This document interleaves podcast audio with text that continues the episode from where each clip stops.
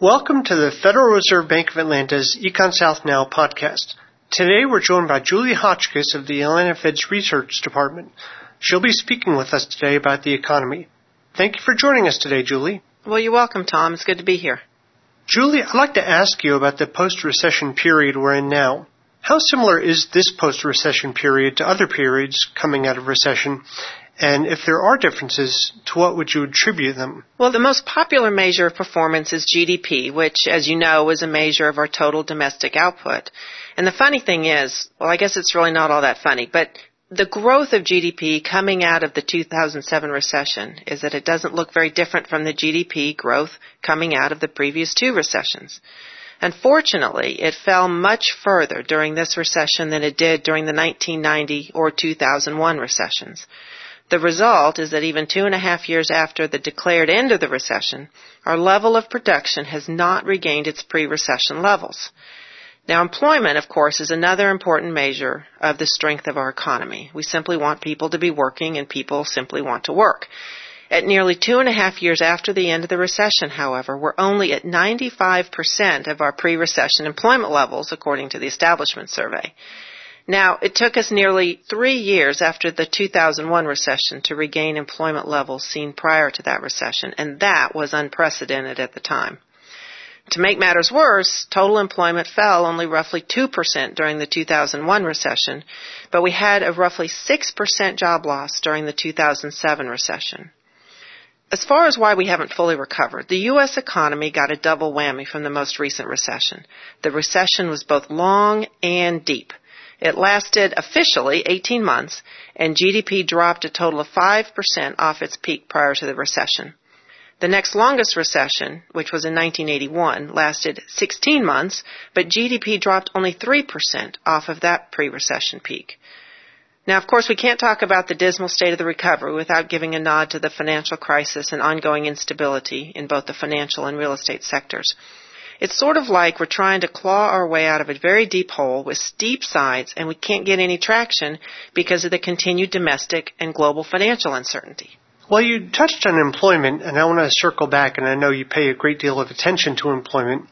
The high unemployment rates have been in the news a great deal lately. What are your observations on employment, and especially in the Southeast? The Southeast job situation is a little worse than the national average, and what are some reasons for that? Well, you're right. Persistently high unemployment rates have definitely been frustrating for both economists and policymakers.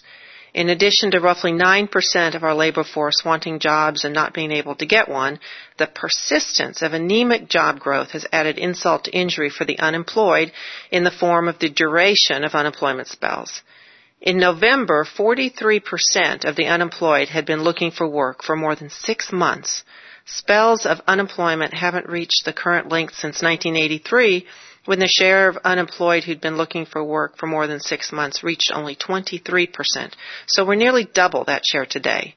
And you're right, Tom, about the Southeast struggling even more than much of the rest of the nation.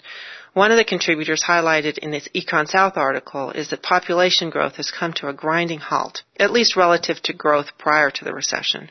Now, when a region has been experiencing an average annual growth rate of 2 to 2.5% for almost 20 years, as was the case in Florida and Georgia, businesses begin to expect a certain amount of growth in sales and revenue.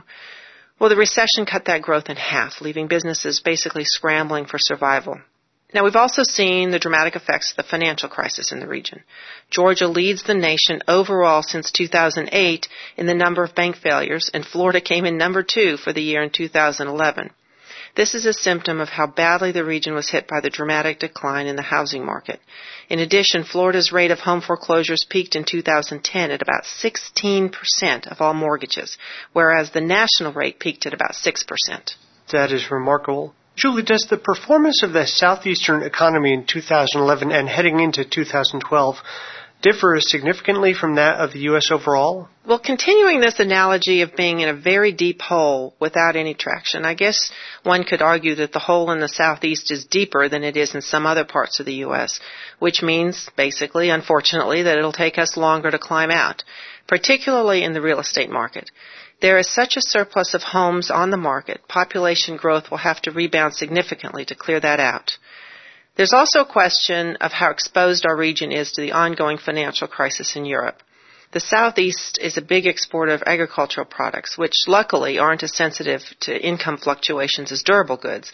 But we expect to feel some of the brunt of reduced European consumption as the EU countries continue to tighten their belts. Well, let's talk for a second about some potential bright spots. What sectors of the Southeast economy might be strong performers in 2012? Well, the Southeast manufacturing sector has really done a fabulous job over the last couple of decades diversifying its portfolio. Once a leading textile manufacturing region, we now can boast a healthy automobile manufacturing presence. Through this recovery, automobiles have basically been the bright spot of growth for the region, and we expect that to continue into 2012, at least domestically. For years, Julie, international markets have provided a boost to the region's exporters. With all the fears surrounding the Eurozone, what are the potential effects on the southeastern economy? Well, in terms of merchandise exports, the region's aggregate exposure to the Eurozone is similar to that of the U.S.'s.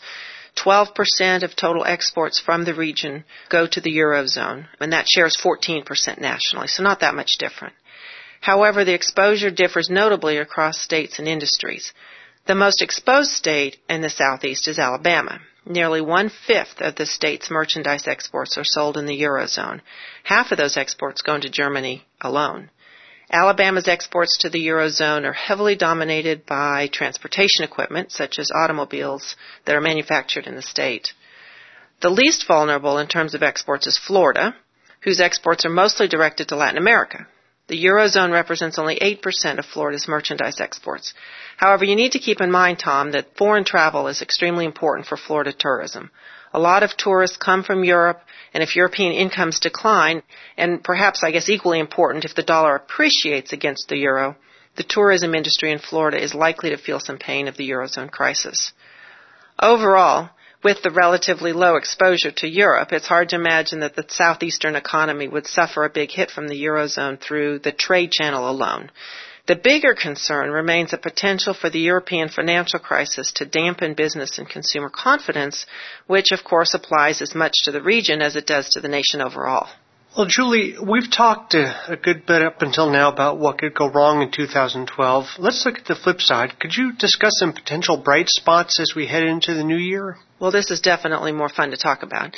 And I've already mentioned the potential for automobile manufacturing to be a continued bright spot.